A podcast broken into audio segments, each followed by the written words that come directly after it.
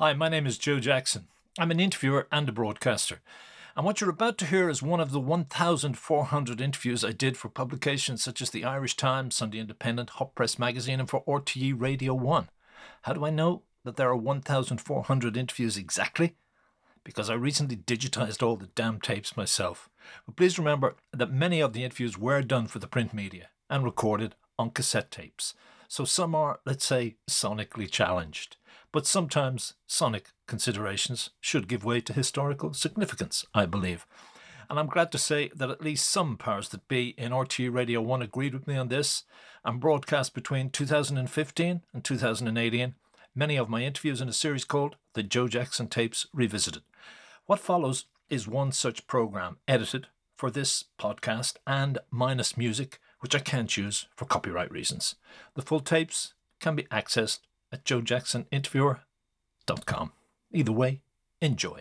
Hi, welcome to the Joe Jackson Tapes Revisited. And if you heard my Leonard Cohen show in this series, you'll know that after interviewing Lenny in 1985, I decided to become an interviewer purely to meet more of my heroes. Eartha Kitt was nearly next in line. And even though she wasn't necessarily a hero of mine, I certainly remember a night when I was nine or so, saw her on TV singing Just an Old Fashioned Girl, draped across a chaise longue, and she, let's say, moved me in a way that bewildered a little boy. Then later, like most teenage boys in the 60s, I lapped up Kitt as Catwoman in Batman. Then later again, during the early 80s, in fact, given my love of lounge music, I grew to love Kitt's songs.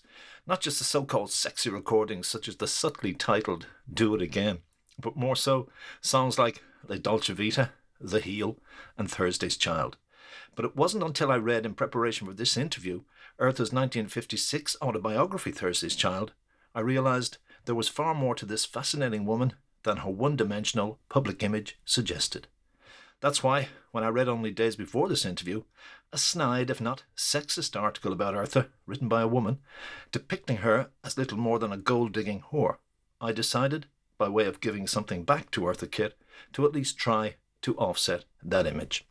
At the time, Eartha, born on a cotton plantation near North in Orangeburg County, South Carolina, was 60 years old. The interview, during which we were joined by her assistant Ted, took place in a room at Jury's Hotel in Dublin, only hours before she was due to appear on The Late Late Show with Gay Byrne. Before the interview began, I told Eartha Kitt that I intended to put at the start of my article a quote from her song Thursday's Child and to close it with a quote from her lyric for the song All By Myself. Sadly, Kitt never recorded the latter, so let's kick off with this. So, having opened with that lyric, uh, Thursday's Child, you also used that as the title for your first volume of autobiography. Has the lyric turned out to be true for you? Always has been. Thursday's Child has far to go. And things looking, the world could be a wonderful place, but not when you wear Thursday's face? Yes, still. It's difficult when you are a mulatto. It's more difficult to be cast than if you were completely black or completely white. You're in between. You don't belong to either group, and therefore you're constantly being, in some form or, the fa- or fashion, prejudiced against. Yeah. In our profession, particularly for television and movies. Would that have more to do with your colour rather than being Thursday's child? it has more to do with your colour. That's why I call it Thursday's child, because the colour prevents you from doing a lot of things that you would be doing uh, with the kind of talent you have. Um, rather than what uh, you would be doing more readily if you were one color or the other. Okay, no, I thought it applied to anybody who's born born on Thursday. No, no, no. It has nothing that, to do with. No, it has to do with the fact that you have a struggle in your existence. I just say Thursday's child because, as I felt then and I still do feel now, Thursday's child in the poem itself, Thursday's child has far to go, and that's the way I feel. And you don't feel you've travelled further or gotten nearer to whatever destination? I still have, have a far, a far away to go. Yeah. It's not a matter of feeling you've gotten nearer. You've made a step forward, maybe. But sometimes when you have made a step forward, somebody sets you back because, well, you, they say, well, you're not our type, or whatever they may, they may want to call it. We did a film called Anna Lucasta with Sammy Davis Jr. 2,500 cinemas in the United States would not take the film because I don't look black enough on the screen. It looks like a white woman making love to a black man. So the film was not shown as readily as it should have been when shown. was that? Was About 1957. And you keep saying that things are changed, but you find that it hasn't changed that much. Yeah. Because now if it if I was doing the same things today that I was doing then, then I could say um, maybe we have made Progressed. tremendous progress. But I'm still coming up against that same kind of prejudice. One of Eartha Kitt's earliest memories is of being left in the woods with her sister Pearl while her mother, Anna Mae Keith, went to steal a watermelon and fruit. I asked Kitt if such experiences fired in her a desire to rise above poverty. I don't think I ever thought about it. I want three qu- square meals a day and warm clothing and a decent roof over my head. But as far as uh, telling myself I'll never starve again, I don't think that was so emphatically um, in front of me all the time that I was determined to be successful. I was determined not to be a burden to anyone, that's true. So it was more that It was more that, yes. than aiming for riches. I'm still not aiming for riches, I'm aiming for comfort and peace of mind. Have you achieved either? Not peace of mind, according Not to the last so much, question. not so much peace of mind, no, because uh, Material comfort. Well, I'm comfortable with very little. So yes, I can say, I can say I have a decent roof over my head and warm clothing, and now I can afford three square meals a day. Do you still have But to go work? beyond that, what else is there? Do you still have to come out and do stuff like this? Still work? If I sell my properties, I will not have to, but I don't want to sell all of my real estate, So you have to do this. You have to continue. Be- and also because I want to. You want to. I like working. I could not sit home and go crazy and do nothing. And the only thing that I know is the theater. By the way, the lyric I mentioned earlier for the song All By Myself was originally a poem Eartha Kitt wrote to her daughter one night after a terrorist bomb exploded in a hotel at which she herself was staying. Kitt was afraid there might be a second bomb and that she might never see her daughter again. So she wrote what's basically a goodbye note summing up the life she'd led. Later, the poem was set to music, but as I said earlier, it was never recorded. So at this point, I told Eartha Kitt that back in the days before home videos, I made an audio cassette of her singing all by myself on TV, but that the recording was not great and I couldn't make out all the lyrics. Yet the lyric I could make out of all by myself, you say, living alone, I think of all the friends I've known, yet when I dial the phone, nobody's home. So does that not work against, uh, you said you never felt that a house, it's just a house without a man. Is there never a point where you would, you do feel you would rather have the constant companion there all the time? Not constant, no. Not. No, because I've been alone too long in my life. And particularly since the, the day I can remember, my mother was being rejected because I'm a yellow gal. And as I said to you before, I'm not black enough to belong to this group and not white enough to belong to that group. And and also being a bastard child and part Cherokee and part black and part white, he said, You're a bastard child. You're considered an ugly duckling. Nobody wants you. That element of being a bastard child, ma- many of the most successful business people in the world have been fired by that. You know, uh, again, a determination to go out and say, well, to hell with you, so I'm going to prove something anyway. I'm going to prove myself, my worth to myself. You felt, has that been driving you forward too? It might be, but I don't think that consciously I have thought about it because I'm. I just feel I have to do the best job possible at any given moment that uh, I'm on, so to speak. But you are driven. I'm driven to work, yes. Yeah. That's why when you ask me, do I have to do this anymore? It's not a matter of me having to do it. It is. It's because I, not from a monetary point of view, but I feel emotionally and psychologically, yes, I have to, because the only family I know is the public, outside of my daughter, of course. I've never had a family unit, and therefore I think the love that the public has given me through all of these years have really helped me maintain survival. And as long as I feel the public is there, it makes me feel worthwhile. If otherwise, if I was to be sitting home and not working, I don't know what I would do really. Uh, you, you mentioned earlier that your, your mother gave you and your sister away because this, this man she was courting couldn't accept you as a yellow gal. That's right. Rejection that young can lead to either kind of a, a pathological fear of rejection, which is also you, you're also reaching for you have a great appetite for acceptance, or you can just say to hell with them all. I don't need anybody. No, I could never say to hell with them all because I have a great, insatiable appetite for acceptance.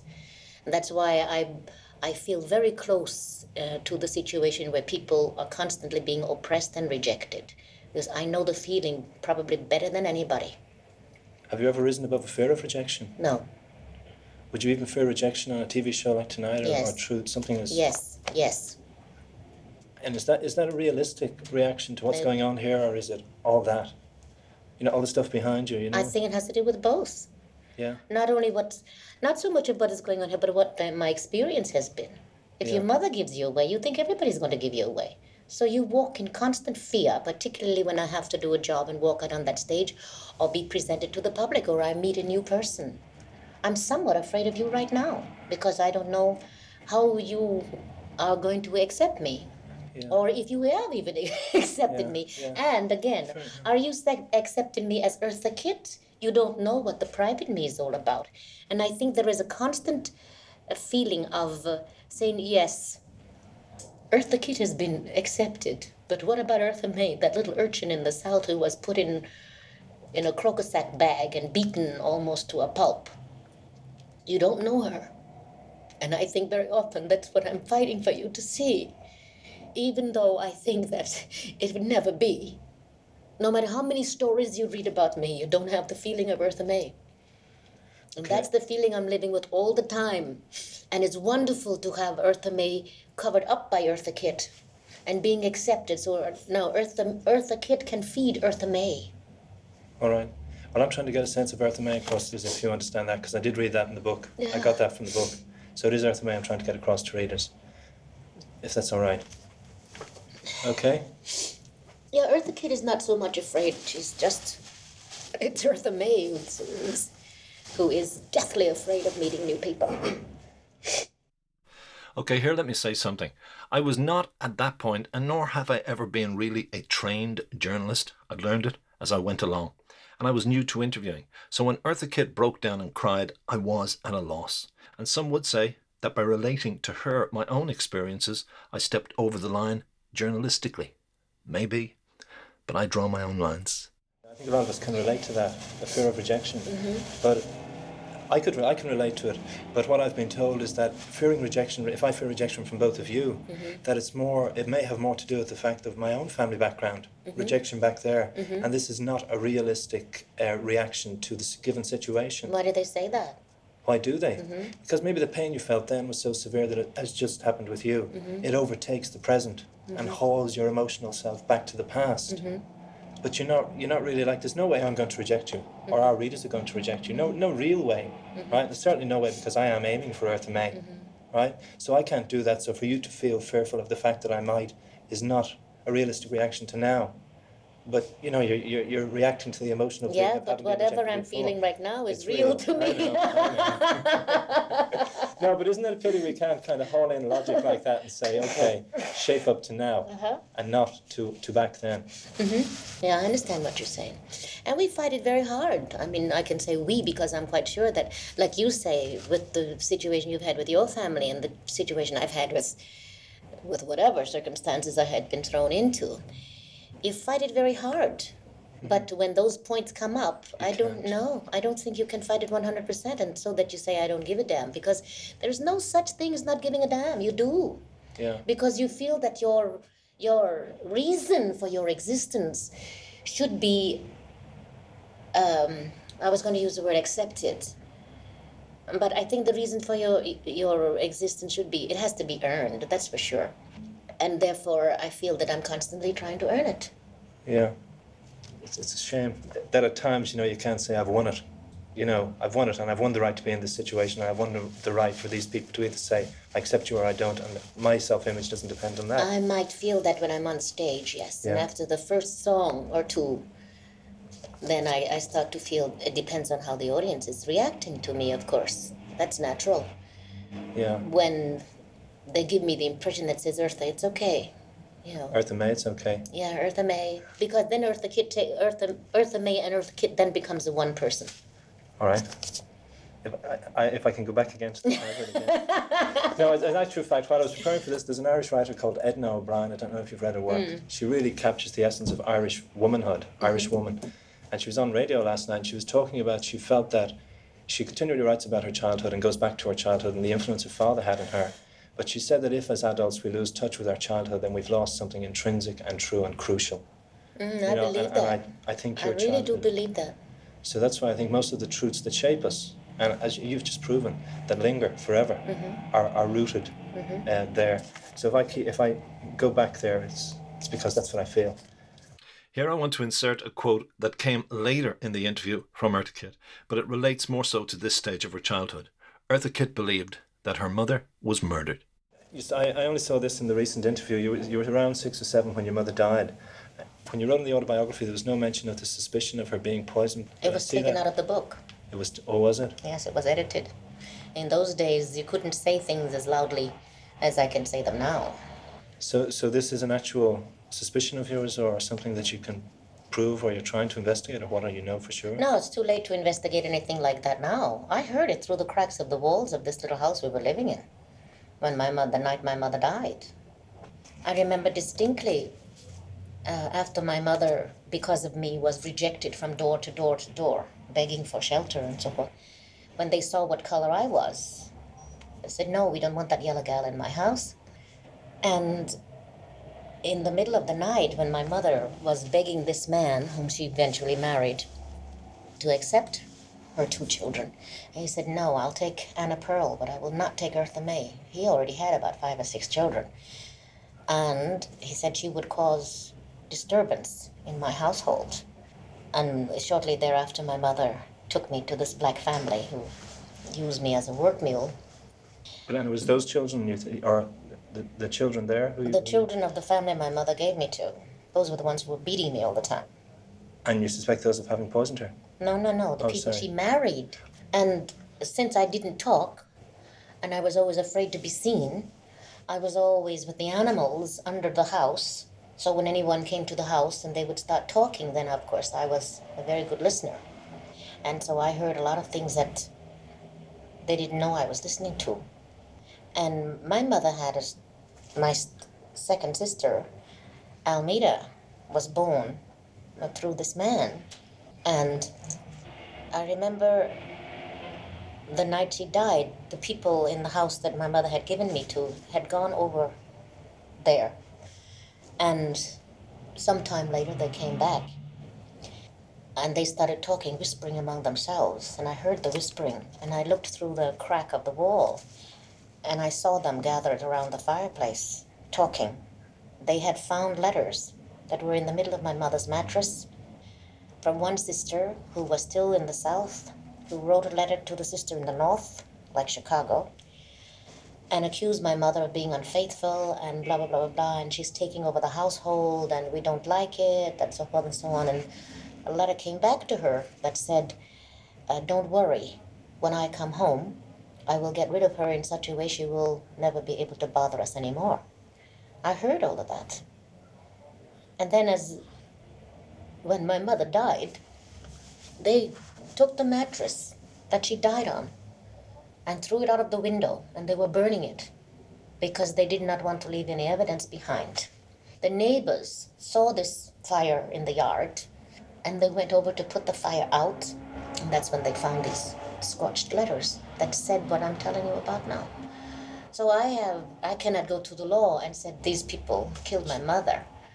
But I know it up here because I heard it. And then too my mother sometimes she would come out of this her unconsciousness and then she would start talking. But people thought she were was hallucinating. But she was telling them exactly what happened. The people were all in the field that day. And this sister who had come from Chicago made a meal and she sent my mother to the well to get water. And my mother said when she came back there was some kind of seasoning that she was told to try by the sister. My mother ate the food, and shortly after that she got very ill, like she was going to get sick on her stomach. And she ran to the door to vomit. But her husband was at the door.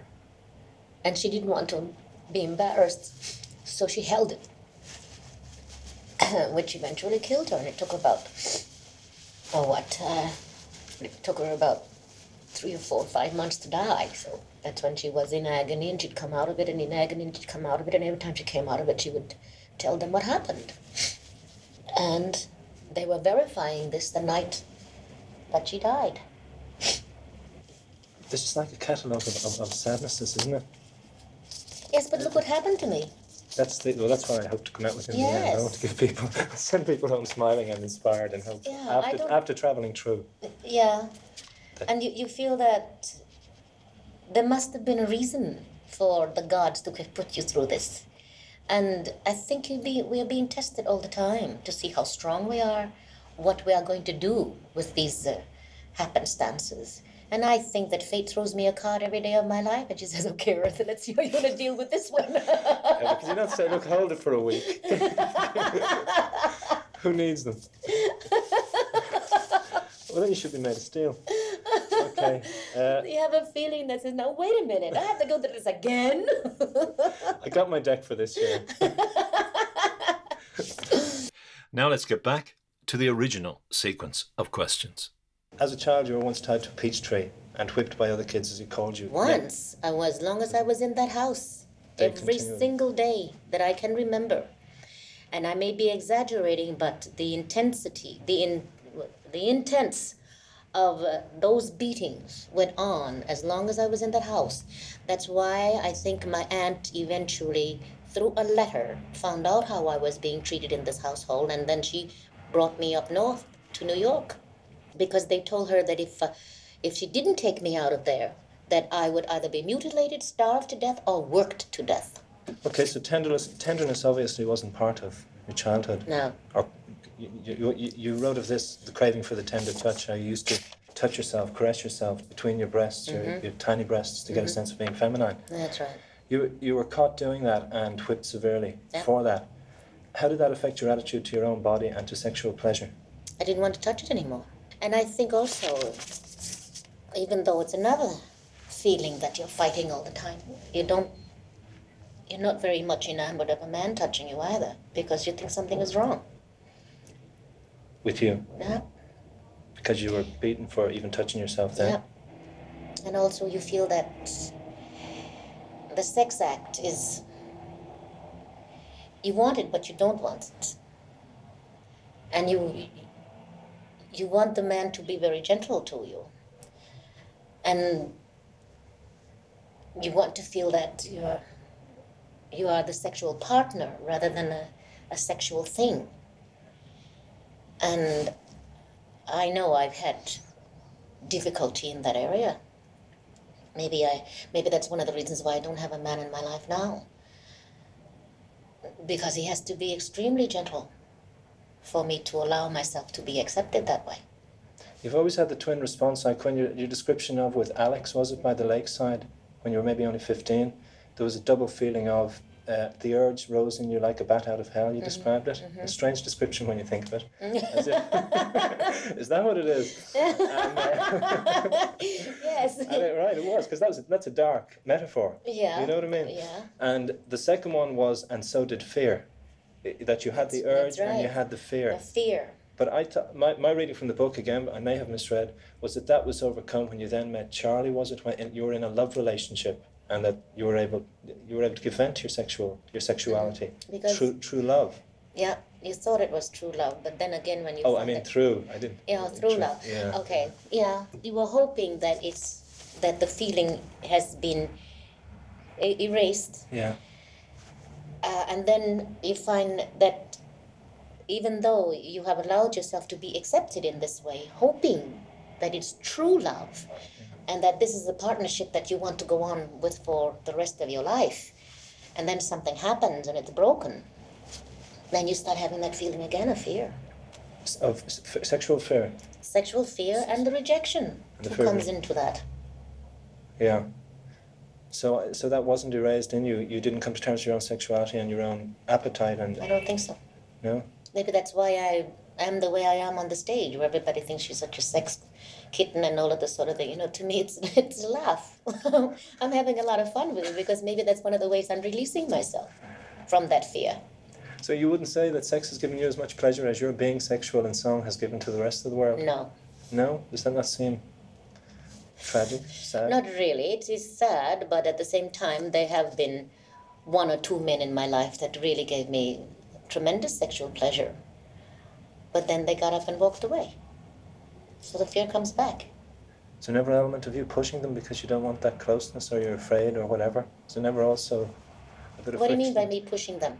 Uh, uh, in when relationships end, you can't. I think it's Dory Previn who said. Uh, Andre Previn walked out the door, but Dory Previn said the person who leaves isn't always the one who goes out the door. That you can be living with a person and have left them emotionally or Mm-hmm. Yes. sexually or some other way. Yeah. So in that sense, you're pushing them. You know Pushing what I mean? It's- away it's a- you. Yeah, it's a double action. Yes, because it's also a feeling that uh, if you allow the situation to continue, one of those days, uh, one or the other is going to leave, and you're always constantly afraid that the man is going to be the your partner is the one that's going to leave, and therefore, if your mother gave you away, you expect everyone to give you away, and therefore, you have a tendency maybe to push them away before they actually give you away. But seeing that as you do see it now, can you not see it at the time and say, I'm not going to let this happen this time. I won't kick him out before he goes.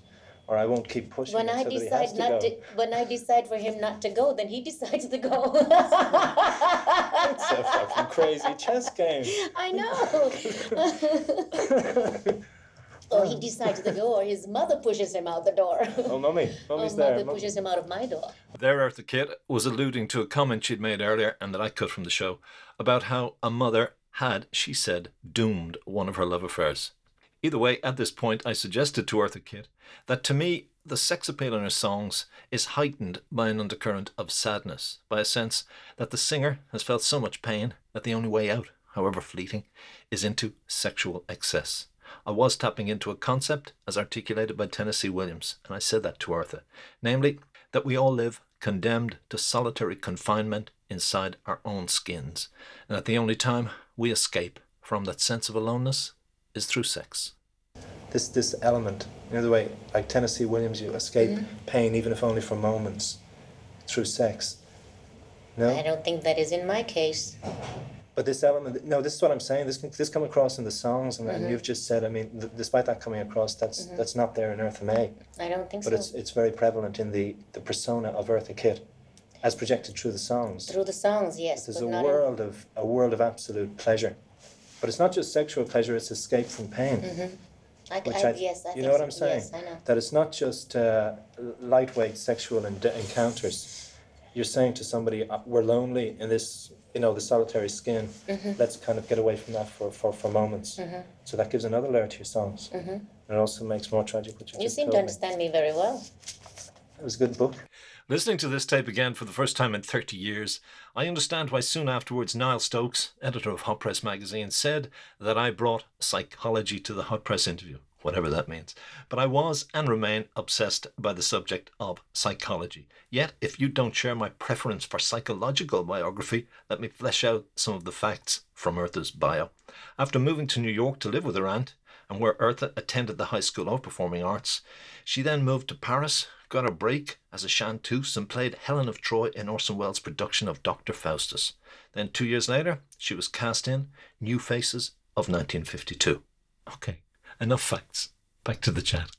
To go back to your childhood, you described the first day you sang a duet in church as the most joyous Easter Sunday of your life. Would you say it was then you decided to become a singer? No, No. no, because I didn't know what show business or anything like that was all about, and I never thought about exposing myself uh, publicly in that way because I'm a very, very shy person, probably dangerously shy because it's very difficult for me to meet strangers, for instance. You could sit further back on this sofa. I'll sit on the floor instead. no, I think that um, But you did say that day the sense was everybody has paid so much attention to me, I love it. yes, it's true. So- So, maybe subconsciously this might have been, but I don't ever remember Saying, saying or, or being aware of that consciously. okay, But it was a way to get attention and to be recognized for your existence. But you were there. Yeah, I'm there.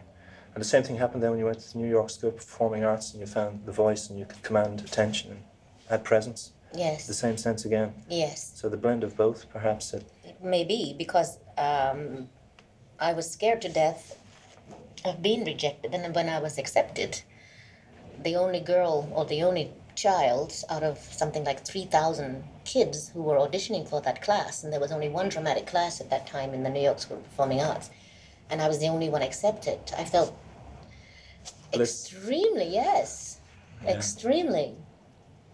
And I think that we're all constantly looking for acceptance sometimes we go about it in the wrong way. but I've always wanted to earn my acceptance, not to just stand there and say, I'm here, so accept me.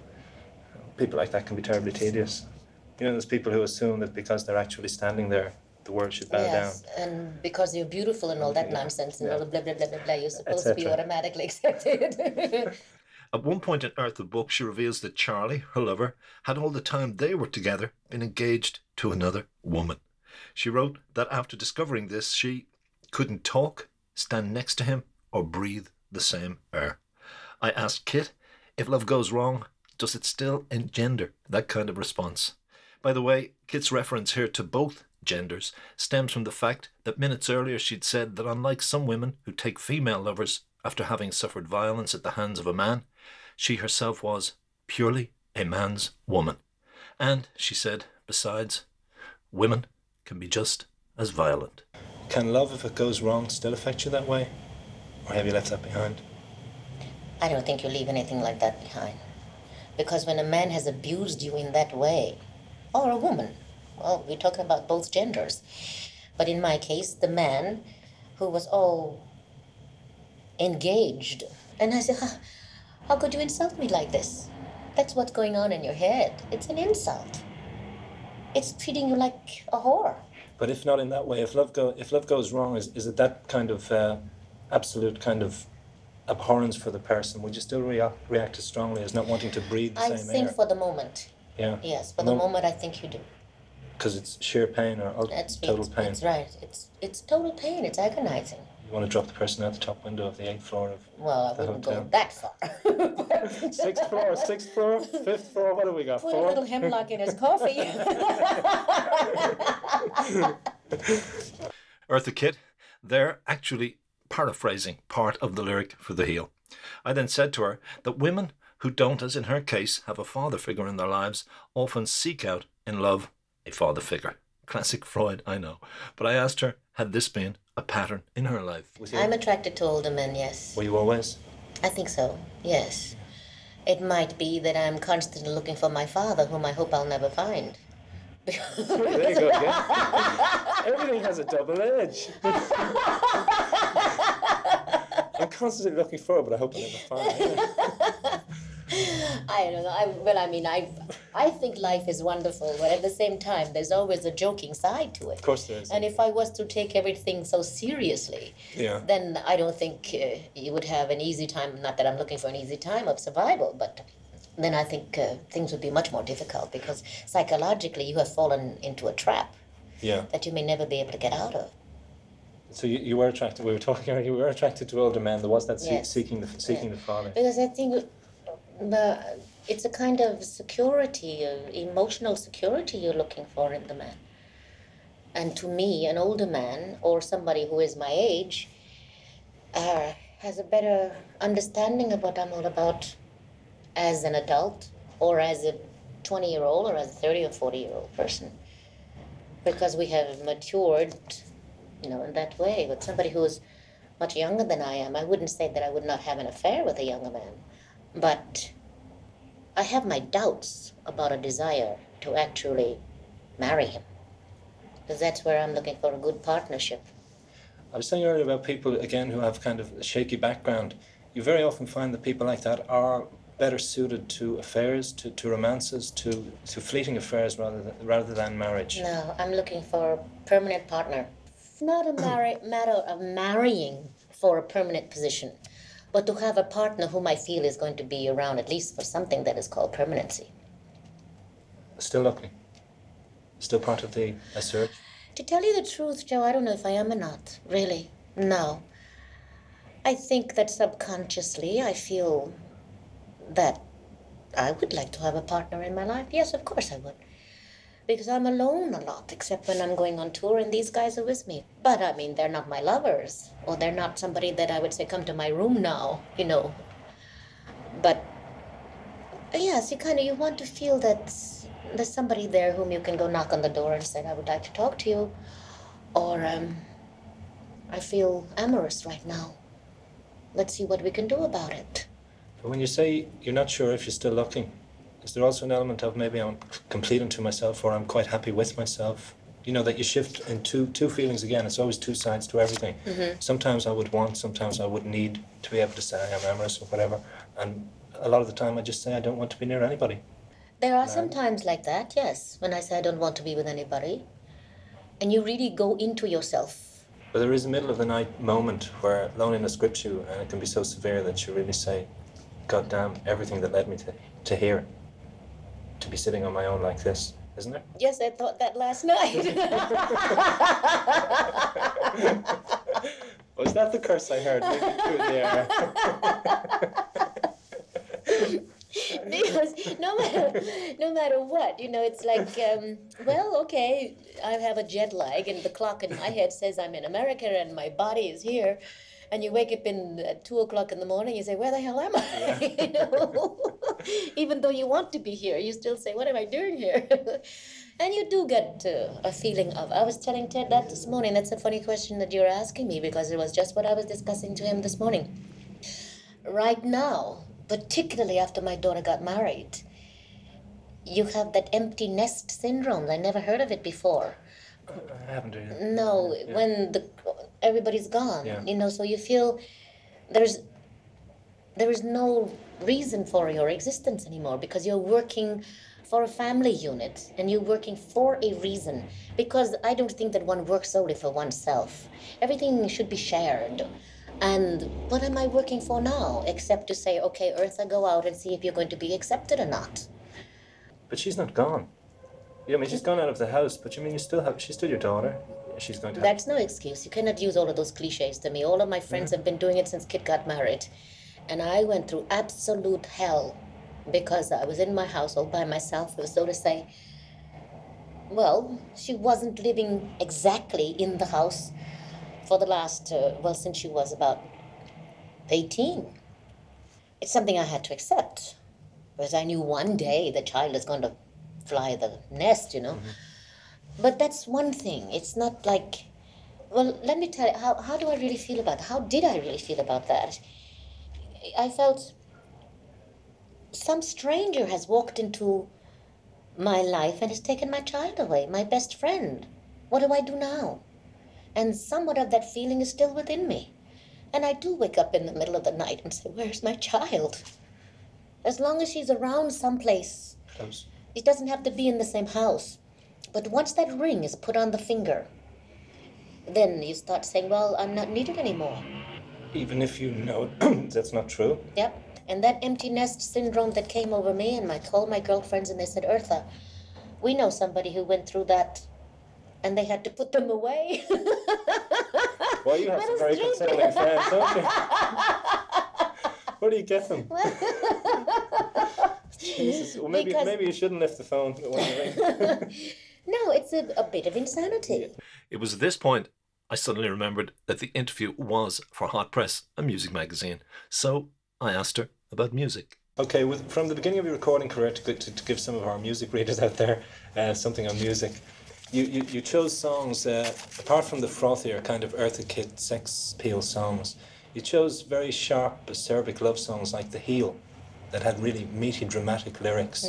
What is it that attracts you to a, to a song? That song, particularly, uh, like like we're talking about, the one who had me for his own, has flown the coop and now I'm alone. So, so those are not the exact words, but then here again, you come to a feeling where it's rejection. But then he, after he gets through with all of his, whatever he's doing out there, he comes back to you, and you feel, being now you're being treated in an unkind way because he's taking advantage that he thinks you are always going to be there, but he can go out and do anything he wants to. So that's where you got the idea for spicing up the tea or the coffee, or that wasn't that?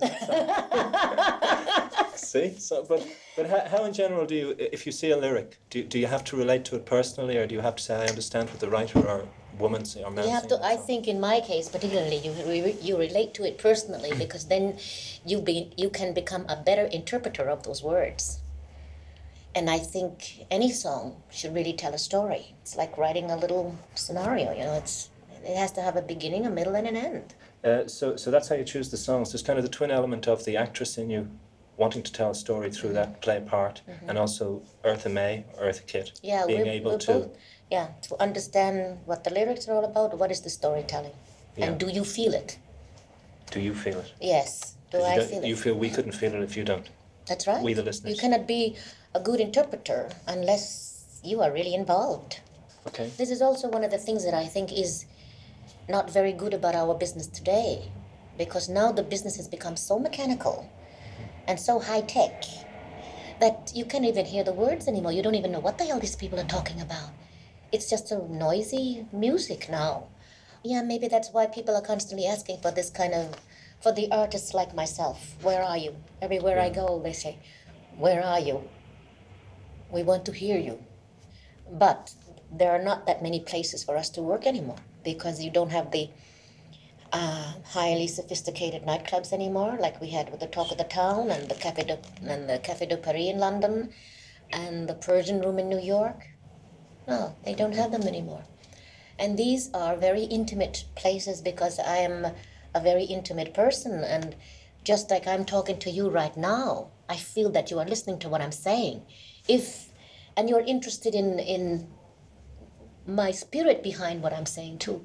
But with high tech today, it's just a lot of noise. I don't I don't see how you can possibly get into the person if it's so noisy. Yeah. That's why I love the theater. Eartha Kitt and I then discussed what I at least perceived to be the kind of pressures that had been put on her professionally since 1952 to be sexy. Most exciting woman in the world. Are you tired of it? No. No, I'm never tired of it. Okay. all right, that's all right. Soon after that, and long before Mr. Presley, you discovered the advantage of pelvic movements on stage, right? Remember you wrote about that in the book. But you know these endless cries of "Be sexy, Kitty, be mm-hmm. sexy." Has that not just put an unnecessary pressure on you to be just sexy No, as Eartha but Kitt? well, now wait a minute. I never think of myself as being sexy. No, but I'm saying the pressure is then. That then that would make it worse. The mm-hmm. fact that people were shouting that in 1950 or whatever it mm-hmm. was, and that people then expect you. Like I saw you on the Jonathan Ross show, and you're expected to come on with the growl and the purr and just present mm-hmm. this. Do you not feel you've been restricted by people, different just pressures on you to be just that and no more? Recording companies, particularly. Because in the beginning, they only released those kind of songs. I think they did all the way down the line. I Want to Be Evil, C'est si Yeah. Bon, you know, the Gimme Gimme songs. But two of the best uh, albums I've ever made was with Tony Osborne, who has to do with songs like September Song and, Oh, yeah. you know, you just sing the songs. Yeah. But when the recording companies put you into a category, you're right, you're restricted and it's very difficult to get out of that. And and the public then, their vision of you is shaped by that. Yes, Eartha Kitt and I would return to that subject when we discuss the newspaper article I mentioned at the start of this show. But first, I reminded her that she'd said in her book that when she was a teenager and saw Jose Ferrer in Cyrano de Bergerac, she, quote, loved the way he loved and the cries he cried. Eartha also identified at that point that she longed to bring a similar glow into people's lives. I asked her if, in the meantime, she'd lost that original impulse or not. no, I don't think I will ever lose that. You also said the need to belong you finally found only when taking love from an audience on stage. That's right. You still feel that way? Yep. Okay, so the, the question which arises out of what we were saying earlier is how fulfilling ultimately can that love from an audience be when you yourself know that, that firstly, or many in the audience are coming to see Eartha Kitt mm-hmm. and not Eartha May? How, how can right. that satisfy you? because half of me have succeeded. I'm still waiting for the other half to come up to par. Do, do, is it that you feel that they may come to see Eartha Kitt but leave knowing, Something of Eartha May, yes. and that's why it's satisfying? It's very satisfying because somewhere along the line, through Eartha Kitt, Eartha May has been able to communicate and also say, there is a reason for my existence. Well, since there's not a chance for them to get to know Eartha May, I'm very satisfied with the fact that they at least are aware of Eartha Kitt. Aware of? because the, between the two on the stage it becomes one person even though eartha may is she gets through you know somehow or the other she gets through Yeah. that's why you were talking Okay. about before about uh, the kind of sadness and so forth that you hear in my songs and also in the voice Yeah. so somehow or the other there is some kind of communication that maybe a little bit of eartha may has come through you were talking earlier about record companies putting pressure on you to do a kind of almost a vocal striptease on vinyl That's right. for, for the satisfaction of whatever people. That's why I'm making those records for um, for Jack Morale. Uh, also, so he was the one that said you have to have a wow in every song that you sing. He wanted it to be a certain way because he feels that Eartha Kitt is that wow. Well, so it, it obviously makes you angry that either that that you have to provide that, or there is the emotional kind of spilling of your guts through the sad songs to win the attention. Does that not make you see, feel at times?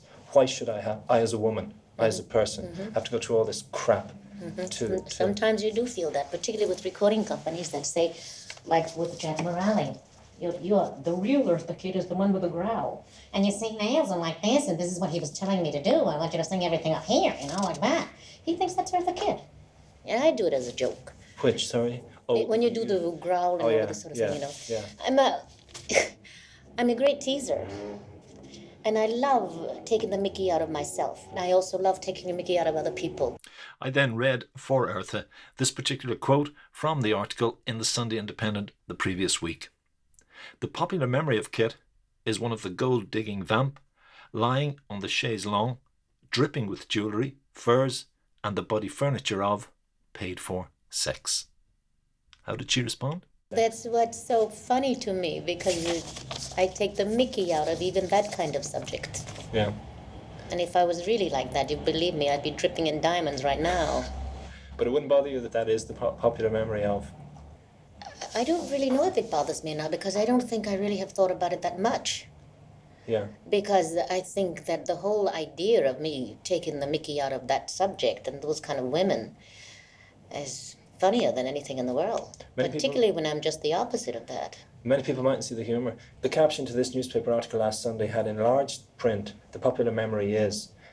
So there you have the image being lodged again. Mm-hmm. And my editor in particular, to tell the truth, wasn't too pushed on this because he hasn't pushed himself beyond that conception. And I Mm-hmm. Said, no, there's a hell of a lot more to this woman than, than th- that's just a public persona. I would like for you to think that there is much more to me than That's, that's what I'm trying to do. yes. And that's what I'm trying to get across to our readers. I want to upend that image. Mm-hmm. I want to throw it out the window. Yeah. So that's why I'm saying, will it bother you then think that some people, perhaps superficial or non questioning, will just say, oh, Eartha Kitt, yes, chaise lounge, sex. Mm-hmm. Yeah. Bitch. Yeah, Yeah. bitch, sharp Yeah. tongue, whatever. Yeah, I can say it truly bothers me. Because it means that they're not interested in seeing anything else, and that's all they see. so to end to end it with this, uh, the, a popular memory being that people would remember you if you passed on, that that image would linger. But you came, was it you came close to death in London, and felt you had to write that to your daughter? Was that the story? No, no, of that was with bombings. No. I wrote this. Yeah, yes. yeah, Yeah. yeah. So that, that that would be a truer reflection of how you would want to be remembered, than this silly, I think so. yeah, this lyric. Yes. So Because that's the way I felt at that time. Like I said in the song, and when I introduced this, all by myself. You eh, did you hear the recording from that part? I did. And therefore, uh, how do you want to? That's why I wrote it to my daughter. So that's written in yes. song by Eartha May. Yeah, I've been up and down and up and down and up and down and up and down, but everything's okay. I've been as honest as I could and shamed the shame of those who should, Mm-hmm. who should be honest. Yes. Okay, the, the opening in your book and on the back of the album is my first scene in life, you wrote in Thursday's Child, was a long, dark, dusty road. I could not see the end of it. It just went down, down, down to end in what seemed like hell. Mm-hmm. To reverse that, what would you like to be your last scene? I think that's going to be it. Oh, no, no, no. I'm supposed to send them home happy. I know, come on. Do you? there is a light at the dark at the end of the road. There is. There is a light at the end of the road. Eartha Kitt, who died 21 years after we did this interview.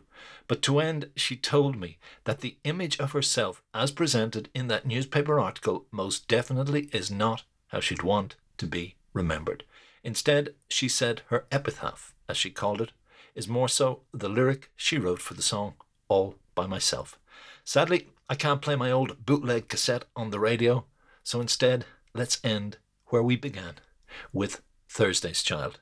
Thank you for listening and good night. Hi, Joe Jackson here again. I thank you for listening to this edition of the Joe Jackson Interviews podcast. More can be heard on my website, joejacksoninterviewer.com.